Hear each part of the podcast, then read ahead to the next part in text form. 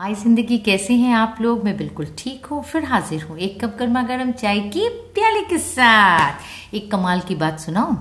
अभी पड़ी है, एकदम फ्रेश।